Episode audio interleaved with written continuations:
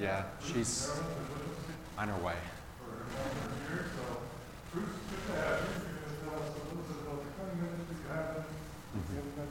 That's correct. Thanks a lot, Mike. Um, uh, my name is Bruce. You don't have to call me doctor or anything like that. It's, Bruce is fine. Um, I have uh, been a Christian for a number of years. The fir- very first time I was in Japan, I was in the Navy. Um, I was a committed Christian at a very young age uh, while serving in the Navy. Uh, I was doing Bible studies on board our ship, holding church services, and uh, at one time, I was the youngest person on board that ship. I actually quit school. The last grade I completed was only the eighth grade. And uh, because I came, it's supposed to be, yeah, it's on. Um, I, um, I'll, I'll, speak up a little loud, louder.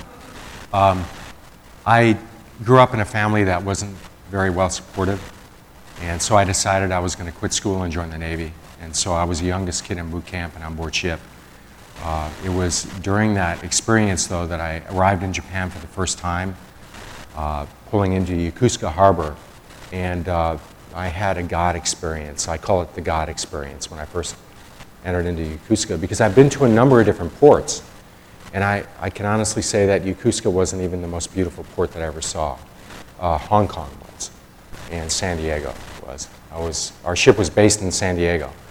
And so, but I, when I pulled into Yokosuka, I'm standing on the forecastle of the ship, and uh, something happened to me. Uh, I felt my heart moving to the left. And I've never had that experience since then. And I, I realized that this was going to be a special place for me. I didn't know how, I didn't know what to expect. I just kept my heart open. And every port that I went to, I was visiting missionaries uh, during that time as well. So I was getting exposure to how they viewed the world at the same time. And I was really young. So after that, um, uh, I determined on that Westpac that I was going to propose to my, my current wife of over 37 years now, wondering why she isn't here. I was going to ask her to pray. Um, so, um, so anyway, um, that was my first experience with Japan. And within a year after that, I'm living in Okinawa, Japan with my wife, uh, Marilyn. And that's the first time I became a pastor as well. I'm in the military and I'm an associate pastor of a church in Okinawa, Japan. And that's how I got exposed to the ministry at, at the same time. So that's pretty much my background in, in that sense. After I got out of the Navy, I started going to Bible school. Uh, and then I went back as a, a, civilian, as a pastor, back to Okinawa, Japan again. After that, I came back to uh, and moved to Virginia to go to Regent University. I went to the divinity school, and then about eight years after I graduated from there, I was enrolled into their doctorate program, and that's when I started studying leadership. Uh, Doctorate of Strategic Leadership is what the DSL stands for. Um, and in that process, within the first year of my studies there, I realized the, the final project or dissertation that I wanted to work on and that was how leaders can understand and reduce stress on the working floor. I used to work for the post office at one time, so when you hear the phrase going postal, I knew exactly what that meant um, because I saw it. I saw people turning on themselves and on one another. And uh, because of the, the, the, extreme amount of stress that they were under, because of all the deadlines that they had, they had multiple deadlines throughout the day, throughout the evening hours, and uh, throughout the uh, midnight hours as well. And when you don't meet them deadlines, there's somebody on your back. And so the stress level was pretty high. So when I left there and started working on my doctorate program, it made all sense to me because there's ways that leaders can reduce the amount of stress that their employees are under. Well, after graduating from that, I started studying not only stress, occupational stress, then it evolved into chronic stress, and then it evolved into post traumatic stress disorder, and then that next stage, I started realizing what post traumatic growth was all about. So, in the first part of this presentation, I'm going to show you just my trip from uh, recent trip to Japan and uh, my experience with Fukushima. Uh, because I was able to tour through the town of Fukushima just two and a half years after the nuclear disaster. I was only able to stay in that town for an hour though, because the radiation levels were pretty high. So, um, but it's, a, it's desolate now. So, um, Jeff, if you turn to the next slide.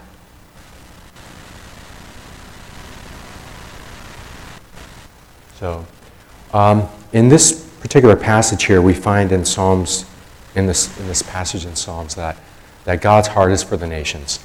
Uh, he desires to bring salvation to the people, and He cares for these nations. And um, you notice in, in the book of Psalms that there is a number of passages where God shows His heart revealed by the word nations. And in some particular passages, I, ty- I pen in the word Japan.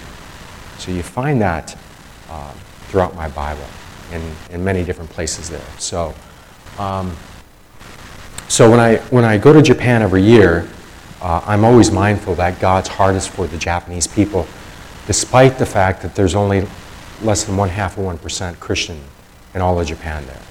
Uh, their, their religion is pretty much Zen Buddhism and Shintoism. And Shinto is, a, is an animistic form of religion there. It's ancestor worship. Uh, and it's very much ingrained into that culture. Uh, so when, when a Japanese person comes to know the Lord, uh, it's the real deal, usually with them. Uh, the hard part for them is getting beyond the family heritage uh, where this, these religious systems are so ingrained, and it's been that way for generations after generations. So, uh, to the next slide. In my last trip, uh, I traveled to the northernmost island of Hokkaido. Uh, I don't have my, I don't know what I did with my clicker there. Um, but anyway, the northernmost island of Hokkaido is where I often go to now. Uh, there's a Bible school up there called Christ for the Nations. It's near the town of uh, Sapporo, which is the largest city in Hokkaido. And then the main island, the big island, is Honshu, and I did some work in um, Osaka and Tokyo this last time. And uh, then uh, Kyushu, which uh, I was in Fukuoka and Kumamoto, in those major cities there. So, so based on that, um, if you go on to the next slide, that's it right there, Ron. Thank you. So moving on. Um, these are, yeah, that's fine. There was money in there. There was? Oh, glad you got it. Um, these are, uh, I was touring uh, back in 2015, uh, Miyagi and uh, Fukushima prefectures, where I was doing a number of different seminars for people that were in the disaster areas. And so this, this little tower here, uh, which was in the Miyagi prefecture, is there was people there uh, this is like a, a siren tower uh, to warn the, the neighborhood that an impending disaster was coming or whatever. So there was three people in that tower during the earthquake, and they were alarming the people to get out, and they stayed there the whole time, not knowing how bad the tsunami was going to be. And uh, when the tsunami came, it ripped apart that entire tower and killed everybody that was inside it. Um, now, there was kind of like a valley in that area there, and on top of this, this hill, or it was, it was really well elevated, there was a hospital up there. And, um, and I got to this one pole that you don't see. I didn't show that in one of these pictures here. Uh, there was a measurement up above this high, and that's where the water level came. So everything below that, up on this hill, was, was underwater. It, killed, I don't know how many people, but altogether, almost 20,000 people lost their lives uh, during that day. So you're talking about a 9.0 earthquake, um, then the tsunami, and then the nuclear power plant disaster. This right here, these pictures here are in Fukushima. This right here is a Shinto temple. Now, the Japanese people are really pristine when it comes to land masses, uh, how their neighborhoods are, uh, and you can see the destruction there of this temple. Um, and this was two and a half years after the, after the fact. Uh, this here is a shop, and you can see all the merchandise is still on the shelves. Never to be used because it's all radiated. So um, this was two and a half years after the fact. And the only people that were in there were people that were scraping the top soils. And they were putting them in staging areas that you see here in black bags, not knowing where they're going to put this radiated soil or radiated material or, by, or, or both. So, and these are littered all over uh, Miyagi and Fukushima prefectures. So, so, anyway, next slide. Now, this was the power plant before the disaster, and this is what it looks like after the disaster. I was only roughly two miles from there, both my, my wife and I. And um, you could see the cranes from the distance of where we were at. And um, it's a ghost town. And you ask the question there was a seawall in front of this power plant. Why didn't it stop the tsunami? It's over three feet high. And the purpose of that was to stop a tsunami. The problem was, is that during that 9.0 earthquake, there were parts of the coastline of Japan that sunk. And it collapsed three feet in front of the Fukushima power plant. It completely nullified the seawall. And so the tsunami just rushed in and destroyed uh, just everything in its path. So if you look here, there was a survey by NHK World News, which is the national uh, newscast in Japan. And they did this survey, uh, sending out a survey to 5,900 survivors of the, uh, of the 9 11 disaster. And just, I forgot to tell you this, that today marks the seventh anniversary of that disaster. March 11, 2011 was a disaster. So I kind of found, I found it God's timing that Camper and Ron set this date up for me to, to present this, um, this presentation. So out of 5,700 surveys, they were asking the question, do you feel like the disaster is still on the minds of the Japanese people? And 30% responded saying that 74, or 30% responded, and out of that 30%, 74% said that they believe that the Japanese people are starting to lose the memory of the effects of the disaster itself, which is kind of bizarre when you think about that. But the reason why they said that is because the landmass in many of these places were so radically changed. Because you're talking about saltwater destroying farmland. And when you look at the nation of Japan, it's roughly the size of California, but with half the US population. That's a small landmass. And roughly two thirds of that landmass is mountainous. So you don't have a lot of places where people can live. And, and yet now you're talking about Fukushima and Miyagi prefectures decimated because of the tsunami. So things are changing in Japan. The population growth is nullified now because they don't have a population growth every year. The most population they had was in 2008. Now it's going down. Less young people are getting married now. They're, they're not having families. So their, their population growth is decreasing over the years now. Uh, next slide. Now, I'm going to I'm gonna move rapidly now. I'm going to show you some slides from my last trip. This is Gerald Goodall and uh, Norika and uh, Norika and uh, Tofu Kajikawa-san. Uh, they are directors of the school that I typically teach at in Hokkaido. Um, and next slide. Uh, and this is some of the students that I worked with this last year that I was there. Uh, when, I, when I fly out to Japan, I'm either teaching theology, occupational stress, leadership, or uh, post traumatic growth. So I've actually attended eight schools altogether. So I have various interests. My wife calls me a renaissance man now because I have so many different interests right now. So, but those are my primary interests. So next slide. Um, this, if you look at this here, this is a church building. This is an old pachinko parlor. Uh, if you know what that is, uh, a pachinko parlor in Japan is a gambling site, actually. And so what they did is this church bought the building because the pachinko went out of business. They bought the building and they turned it into a church. This here is Jerry Jansen and his wife, uh, Makiko. And um, Jerry is from America.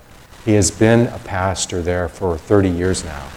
And he has probably the largest church now. It's an international church. Uh, their congregation represents every single continent throughout the world, uh, and he has roughly 300 people there at this church. I call this my second church home. This is my first church home. That's my second. Every year I fly out to Japan, I'm attending church there. So, and these are some of my friends, Japanese um, and uh, Westerners. Uh, person in the yellow is from Germany. Person next to him, Gerald, is from originally from uh, New Zealand. And then you have people from Japan, South Africa, Europe, so on and so forth. So um, uh, Gustavo here, he is from Argentina, and uh, that's our friend Ono, Ono-san, we call him. So, next slide. From there, I taught at this church uh, in a place called Iwamizawa. I talked about uh, mirror neurons uh, that you find in the brain, and I did a uh, comparative contrast between mirror neurons and being of one mind in Christ uh, in the scriptures. So, next slide. and then I went to a resort, um, uh, Niseko uh, Resort Center, which is up also in Hokkaido. We did a Bible study up there. A YWAM base is going to be starting out there in the next year. Uh, so it's uh, a number of people like to go there. it is the number one resort center in Hokkaido. Next slide. Uh, and this is uh, Brent Kui. He is the MTW representative in Osaka, Japan. Oh, no. well, that's Brent Kui. um, he is the interim pres- president of a new two year business school that's starting out in Osaka. There's an English program that's there right now. Uh, they want to start this school because in Japan, um, most of the students growing up in uh, junior high, high school, they're going to two or three different schools at the same time uh, because the, the major purpose is they need to pass the college entrance exam. If they don't pass, they don't get in. That's one of the reasons why there's such a high suicide rate with young people in Japan. It's one of the highest in the world. And uh, so, what this school is trying to do is give them a second chance. Uh, so, Genesis is what it's called Genesis International College. Um, and uh, they're in the beginning of stages now of trying to set this up. Next slide. These are two pastors, Mustard Seed Christian Fellowship, that Brent goes to. I got to meet them before I left Osaka. Uh, wonderful people. Uh, next slide. Uh, and Brent took me on a tour of Osaka, and this is the ancient Osaka Castle. Uh, which I thought was beautiful. It's not the first time I saw uh, a Japanese castle, uh, but it is, uh, at least at that point, the second largest I ever saw. The biggest one was the Emperor's Palace. Not that I went inside. I didn't. I saw it from a distance. Next slide. Uh, and this is Brent again teaching an English class here, and this is the address, so on and so forth. So, um, next slide. Uh, this person here is Don Thompson. He is the director of Operation Blessing throughout all of Japan. I have been working with him for the last three to four years. Uh, we have been doing uh, a number of seminars on post traumatic growth together uh, throughout Honshu, and this last year was in uh, Kyushu. Uh, next slide. about a year and a half to two years ago, there was a disaster in Kumamoto. Uh, there, first, there was an earthquake that was there, and a couple weeks later, there was a monsoon rain that devastated neighborhoods. And if you look here, you see that patch of earth there between the trees. Water was pouring out during one of these storms and just leveled this once beautiful neighborhood. Um, and so Don's team, this is one of the team members there, he's pointing out this line here of where the water levels reached. And if you look here, Don is talking to this one person there who grew up in that neighborhood. And this here was his bedroom on the second level of his house, completely devastated. On, uh, or fortunately for him and his parents, who still live there, they, his parents were not there at the time. And so his family survived, but there were other people in that neighborhood that did not survive. So Last year, we did a seminar on post traumatic growth for the people of Kumamoto. Um, and um, so, next slide. And here are some more pictures of the devastation there that uh, Operation Blessing had been working on. So, next slide. Uh, this is the seminar at Kumamoto. These two people here were my students up in Hokkaido. Uh, they were both being trained to be pastors of uh, a church in Japan, and they are now pastoring a church in uh, Kumamoto. So um, this is a newspaper reporter that uh, was trying to uh, uh, write an article of the, the seminar itself. So uh, moving on to the next slide. You can tell I'm trying to get through these slides so I can get into post-traumatic growth with you. Um, after the Kumamoto seminar, we, we toured through um, a, a Shinto temple, or Shinto shrine, I should call it. Um, and um, the moment I walk through, this is called the Torii. There's over 100,000 toriis throughout Japan. And what a torii represents is the gateway to the gods. Remember, they're very polytheistic in their nature. So there's roughly 80,000 different kamis. They call them kami. Kamis throughout Japan, 80,000. Those are gods, 80,000 gods. Now, if you think that's a lot, in Taoism, there is, I'm sorry, not Taoism, um, uh, uh, Hinduism, there's 330 million gods in Hinduism. 330 million. So, one of the classes that I taught at the university uh, is uh, world religions. It's my favorite class on the undergraduate level. So, yeah, in, in uh, Hinduism, there's 330 million gods. So, um, yeah, I'll take that. Thank you. This is my wife, Marilyn. She's my better half.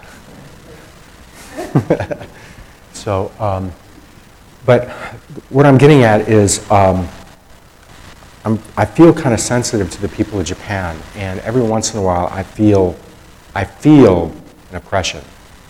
And when I, the moment I walk through the torii into that shrine area, I felt a heaviness there, and I knew exactly what it was. Um, I don't feel that all the time, but every once in a while in Japan I do. Uh, so when you have over 80,000 gods in Japan, and some of these shrines, you know, they have ears but they don't hear, they have eyes but they don't see, they have, they have noses but they don't smell, they have mouths but they don't talk, according to, you know, how the Old Testament li- lies all this out. Um, those that make them are like them, as the passage goes. So, um, but they worship this, and behind some of these icons lies a spirit. And every once in a while I feel it. So, but I have God's Spirit in me. And that makes, that makes a difference in the world. Next, next slide. Um, after Kumamoto, we flew up to Tokyo. And um, from Osaka, I took a bullet train to uh, uh, Fukuoka, where I met Don. It's the first time I've ever been on a bullet train, and man, was that fast. And it was smooth, too. I was surprised how smooth it was when you're going 200 miles an hour on a track. Uh, but at Kumamoto, Don told me that, Bruce, you're going to be televised in Tokyo. Went, what? And he said, yeah, a major uh, uh, cable network is going to be filming the whole thing and it's going to be broadcasted throughout Japan. And that excited me, not for the simple fact that I'm going to be televised, because I, I typically don't like a camera on me anyway. Uh, but now the message of post traumatic growth can be reached out through many audiences throughout the entire nation of Japan, including South Korea, uh, which all I can explain was man, God is amazing. Uh, not for my sake, but for His sake and for His message. So, so we had, we had uh, the cameras were set up. The people were in this uh, in the downtown area of Tokyo, just a couple blocks from the Emperor's Palace. It's amazing. It's an amazing sight, uh, amazing experience. Next slide. So um, after the, the whole seminar was over, we went out to dinner. And Marilyn has been working with Miyuki here for over two years teaching English through Skype. This is the first time they got to see one another and spend time together. And um, this is Don Thompson's wife, Carol.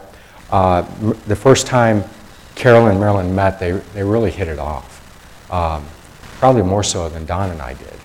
uh, which is kind of exciting to see. Next slide. And uh, Carol teaches English as a second language to the Japanese community uh, outside of Tokyo. And uh, they invited Marilyn to join them, uh, which was wonderful to see that. And I'm glad that he was there, because if he wasn't there, I don't think I would have showed up, because I would have been the only guy there then. So, anyway, next slide. And then they took us to a resort center up in the mountains, uh, about an hour and a half outside of Tokyo, someplace. Next slide. And one day we were really hungry. As you can tell, Marilyn was really full after that. And uh, so we had to have sushi. And in sushi, you can see behind there, this is a conveyor belt. And you see these peppered all over Japan. So you're sitting around this conveyor belt and you take what you want and you pay by the color of the plates there. And it's the freshest sushi you'll ever have is in Japan. It melts. It literally melts in your mouth. So, anyway, I, I like that picture there. It's one of my favorite pictures of my wife. but in Japan, I'd call her my Okusan. Okusan means wife. So, next slide. Okay, now let me tell you about what I do uh, in post traumatic growth. Dennis, in his sermon this morning, and what you'll hear if you weren't in the early morning service, is he, he talked about the relationship uh, with Peter in, in John, the 13th chapter, and how Peter cut off a Roman soldier's ear because they were going to take Jesus away. Why did, and then he asked the question, why did he cut off his ear? He shows all this bravery and prior to that, he said, I'm willing to even die for you. And yet, just hours later, uh, he's denying Christ. He's afraid. That's part of the, the fight, fight, and, and freeze response to stress. Fight, flight, freeze. Fight, flight, freeze. You see it in the Garden of Eden right after the sin. Adam and Eve are hiding. They're running and then they hide between, behind a bush. And they hear the voice, Adam, where are you? Like he didn't already know. So they're hiding. They're under stress now. Peter is under stress. Now, around Jesus, he feels safe because he's God. He knows it. Peter knows it. He's seen the miracles, he's seen the power of Christ. He's seen all that. He's around, he's in his safety net. Now, Jesus is saying, I'm going to go someplace, and where I go, you can't come. What? What do you mean I can't come? And then he starts, Peter, the arrogance behind Peter, or maybe not arrogance, the, the whole idea of, of uh, trying to think that he knows more than Jesus himself, saying, he starts rebuking Jesus, saying, You're not going to die. And then Jesus says, Get behind me, Satan. Get behind me. What? What's that all about? And then when Peter sees Jesus being whipped, scorned, he flees. His safety net is gone. What's going on? There's three parts to your brain cerebral cortex. In the center, there is the subcortex, or the limbic system, and then the brainstem. All of that is about survival. Brainstem is about reactions. The pons is for sleep. The medulla oblongata is for heart rate. The subcortex is all emotion. All of it is emotion. Cerebral cortex is all about language and reasoning. And in between all that is a highway, a network highway called the reticular activating system. It's communicating with one another, up and down, back and forth, constantly in communication with one another. But when there's a threat, because the brain is designed for survival, oftentimes we panic. See, the cerebral cortex, though, can reason this thing out. In other words, it can say, wait, let me change the message. So if somebody's under great fear, over time they can change the message to, no, I don't have to be afraid. Chronic stress works in a way that protects the body itself. So, in other words, when you feel a certain amount of stress going on inside, the, inside whether it's sociological or psychological, there's certain chemicals that are going off in the brain now. It goes from the cerebral cortex to the thalamus, to the hypothalamus, um, to the hippocampus. All, all different centers of the brain sending signals. Hippocampus then sends a message to the adrenal glands, which is right above the kidneys on both sides. So, in the adrenal glands is divided into two areas the uh, medulla and the cortex. The cortex emits two different types of hormones glucocorticoids and cortisol. Glucocorticoids, then, when it gets up in the brain, uh, in the hippocampus, it, over a long period of time, it starts destroying the antennas that are in the, those brain cells. See, the thing is, is that your body is reproducing cells 25 million times per second. It's called mitosis. 25 million times per second. That's a lot of reproduction. But brain cells, they don't reproduce they generate between the ages of, uh, uh, of uh, conception to, to uh, two years old, roughly. After two years old, they don't produce anymore. After that, what you have is what you get. That's why when you, let's say if somebody gets drunk, constantly is drunk, they're destroying brain cells. They don't get that back. So uh, glucocorticoids, it begins to destroy the receptors of the brain cells within the hippocampus. That's part of stress. Cortisol, on the other hand, if it remains in your bloodstream for a long period of time, it destroys your WBCs, white blood cell count. And when it does that, you're more apt to become sick, have tumors, you can have uh, develop cancer, heart disease, strokes, um, hypertension. Your body is turning on itself under chronic stress. Now, these hormones are good initially because it's supposed to give you that fight or flight instinct to, to run and hide or fight to protect yourself.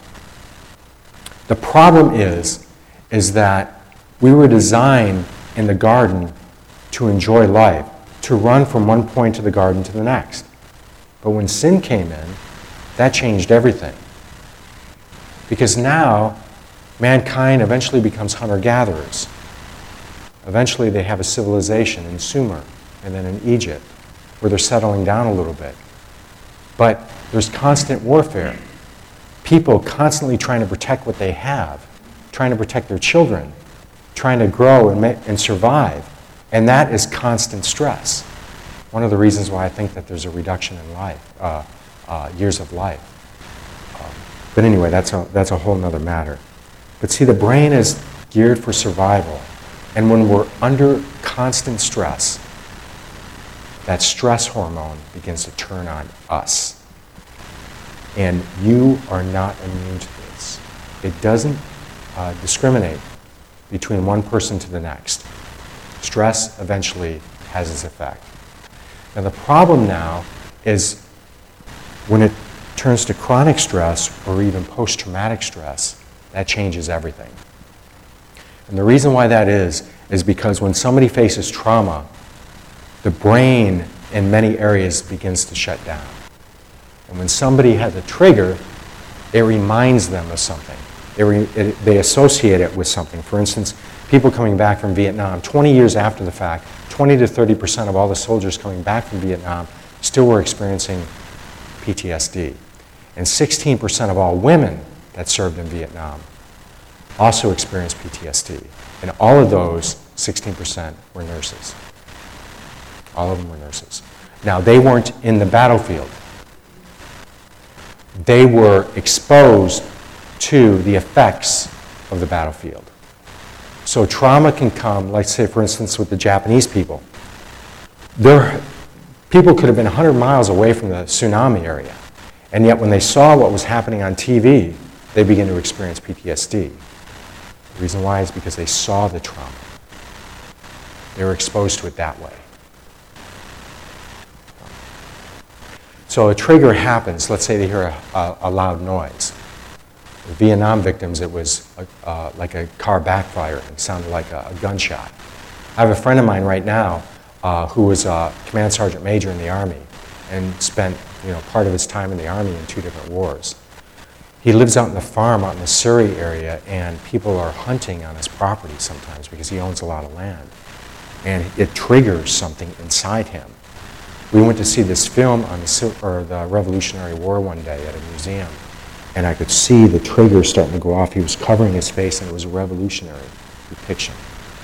Uh, actors doing this. Uh, it was very mild, but it was, uh, but I could see. And I said, Dwayne, we need to get out of here. And he said, I'll be okay. Just give me a moment. And so we sat there. I could see the triggers going off.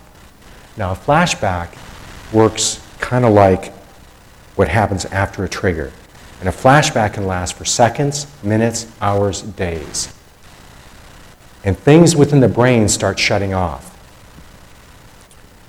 Now, remember what I said before the brain is always communicating with one another. Oftentimes, when a flashback happens, there's this little, little ball thing within the center part of your brain called the amygdala. It works like a fire alarm. And when a flashback happens, that whole thing is going off beam, beam, beam, beam, beam, beam, beam. And all parts of the brain, for the most part, are shut down except one area, the occipital lobe, which is in the back here.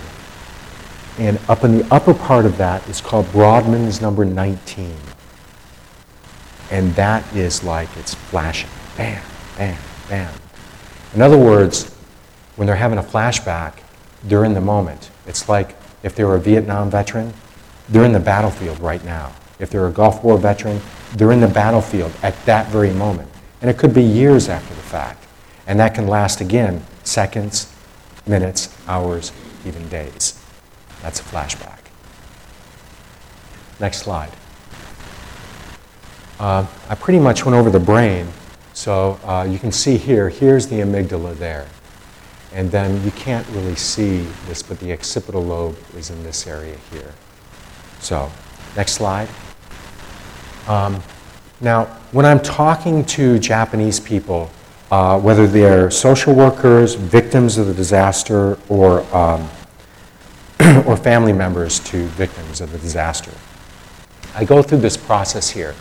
These are some famous pictures, but uh, let's say, for instance, um, you're one of these people in that boat, and here comes a tsunami wave crashing down upon you chances are you're going to experience some type of trauma because people are going to either die in that boat, uh, some of them may die, a few may survive.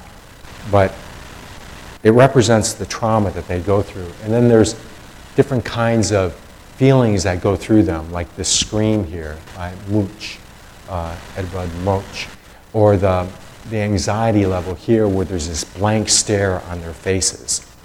So then you have this this progression of art that I bring them through. And then we see um, Rembrandt's The Good Samaritan. These people need help because eventually we want to bring them to Monet's calm seas or sunrise, you call it that, the stillness of the water. So they experience trauma with a tsunami, and I want to bring them to calm waters. So what I'm doing is I'm providing a map, an avenue, a picture for them to uh, expose themselves to. Uh, because oftentimes, when people face trauma, remember, brains start shutting down. So, trauma takes the ability of how to reason away from them, or even the process of even thinking. Trauma takes that away from them. So, next slide. So, these are the areas that we, uh, people with post traumatic growth, try to uh, present and experience. Um, post-traumatic growth. Now, to give you an idea, what's the difference between post-traumatic stress disorder and post-traumatic growth? Post-traumatic growth takes the energy from PTSD and creates a whole new scenario. In other words, we're trying to create a whole new story for them, or to try and interpret, reinterpret the events that they have faced uh, based on the trauma. So in this process, they're trying to gain personal strength, appreciation for life, being able to relate to others be- better, new possibilities, and even the spiritual dimension. All of that encompasses mindfulness, which in the Oriental uh, perspective, that's a real special thing. So, next slide. Now, this is what's exciting about the culture of Japan. In their culture, they have this principle called kintsugi. Now, in that, um, for centuries now, they, uh, if you have a broken pot or something like that, instead of discarding it, let's repair it by using uh, a type of gold. And so, in other words, within their culture, they're saying that just because it's shattered doesn't mean it loses its beauty. Through their shatteredness, you can create an even better, more beautiful piece of pottery. And so, what we do in post traumatic growth is to use that same experience for the human being. Next slide. So, I want you to look at these trees here. Let's say that there's a hurricane coming this way.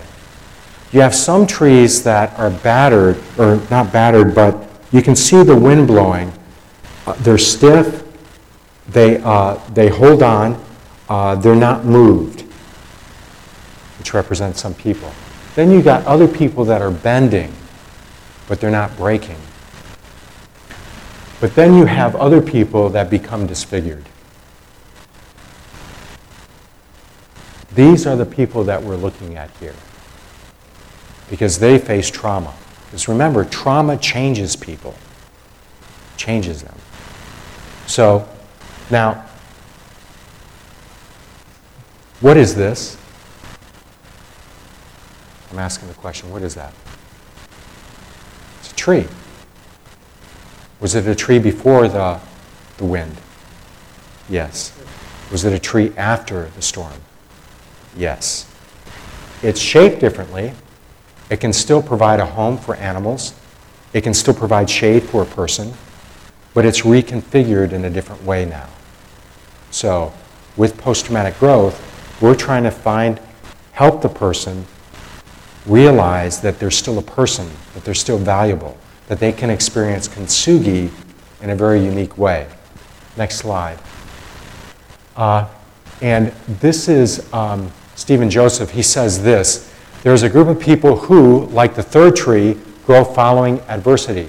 They remain emotionally affected, but their sense of self, views of life, priorities, goals uh, for the future, and their behaviors have been com- reconfigured in a positive way in the light of their experiences. So, in post traumatic growth, we use the energy from the PTSD and make a transformation, but that takes time. Next slide. Now, in order to do this, um, two doctors from the University of North Carolina, Charlottesville, Tedeschi and Calhoun, uh, they devised this plan for post-traumatic growth about 25, 30 years ago. Um, but this has been an ancient process through Taoism for thousands of years. They just had rediscovered this and put it into a clinical setting here now. But what they call is, in order for somebody to be, to get the help that they need through, from trauma, they have this, what they call the expert companion.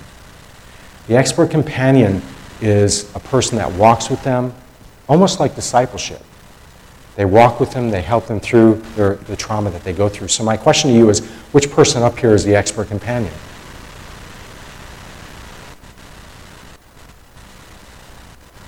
Well, you have two choices. Brian, this is not rocket science. uh, I'm sorry? That's correct, the green person.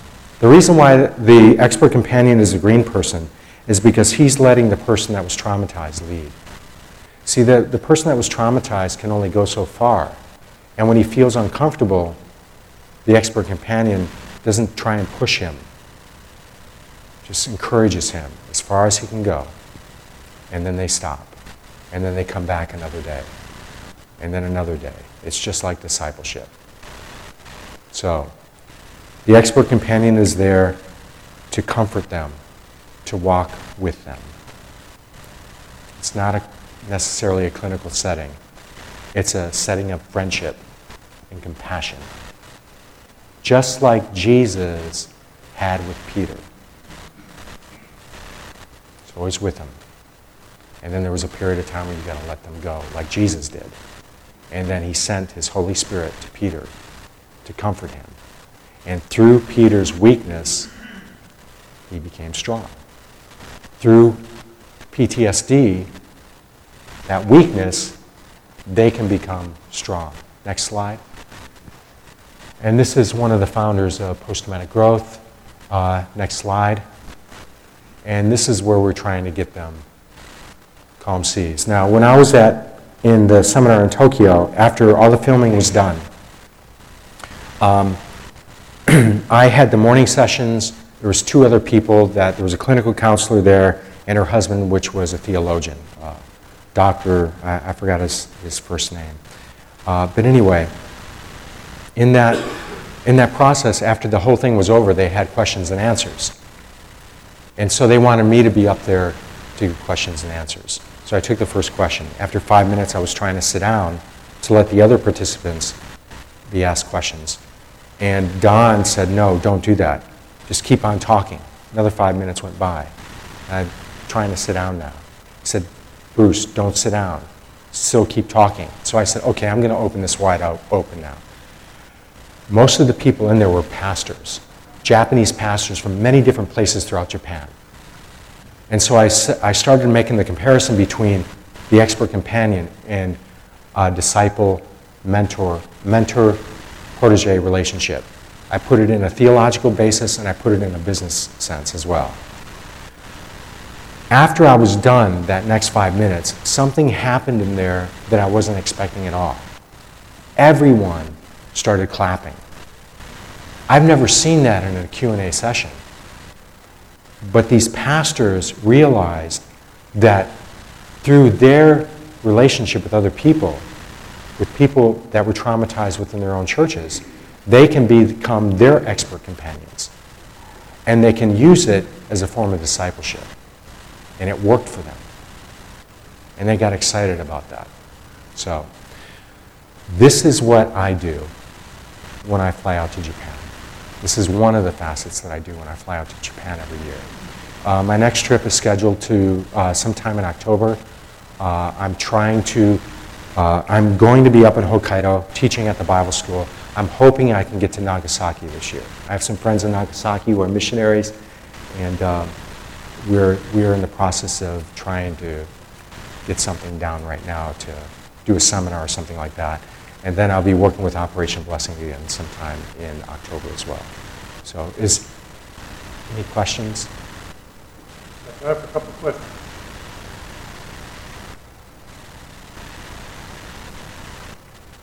When you go back, will you be teaching to um, the same type of pastors, or do you talk to lay people generally? Or? Lay people, I've talked to government officials, uh, victims, uh, social workers, uh, most of the people that I talk with when I'm traveling in Honshu and Kyushu uh, is, are not Christians. It just so happened that there was a number of pastors in Tokyo at this seminar.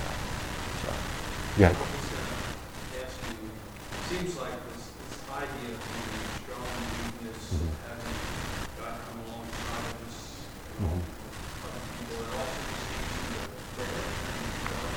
It does. It does. It does. See, my, one of the things that I learned that the Japanese are very interested in my story because, because of the things that I had to face as a child. That's why I quit school in the eighth grade. Uh, when I was in the military in my first year, they found out I was functionally illiterate. It wasn't until after I, I got my GED, and then nine years later, I finally got my, my undergraduate degree, my bachelor's degree. It took me nine years to be able to do that. And it was my senior year that I found out I was dyslexic. And that changed everything at that point. Because then I finally realized why I was an idiot all, all the years growing up. My mother thought I was another Jethro Bodine. That's how she looked at me, if you remember the Beverly Hillbillies. She looked at me as a Jethro Bodine. I hated to read. Now it's my favorite hobby.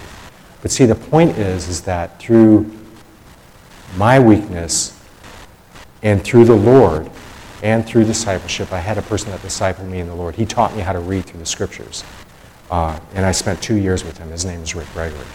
Um, through that weakness, it became my strength. but it was the Lord that did it. It wasn't in me to do it. It was the Lord that did it. Now, if I can get the Japanese to look at that, because they're very interested in that story when I get to it. And Don, he keeps on telling me, share the story, Bruce, share the story, share the story.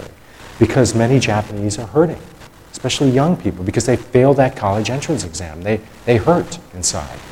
They want a second chance. And you know what? They deserve that second chance. And God is the God of second chances. Great.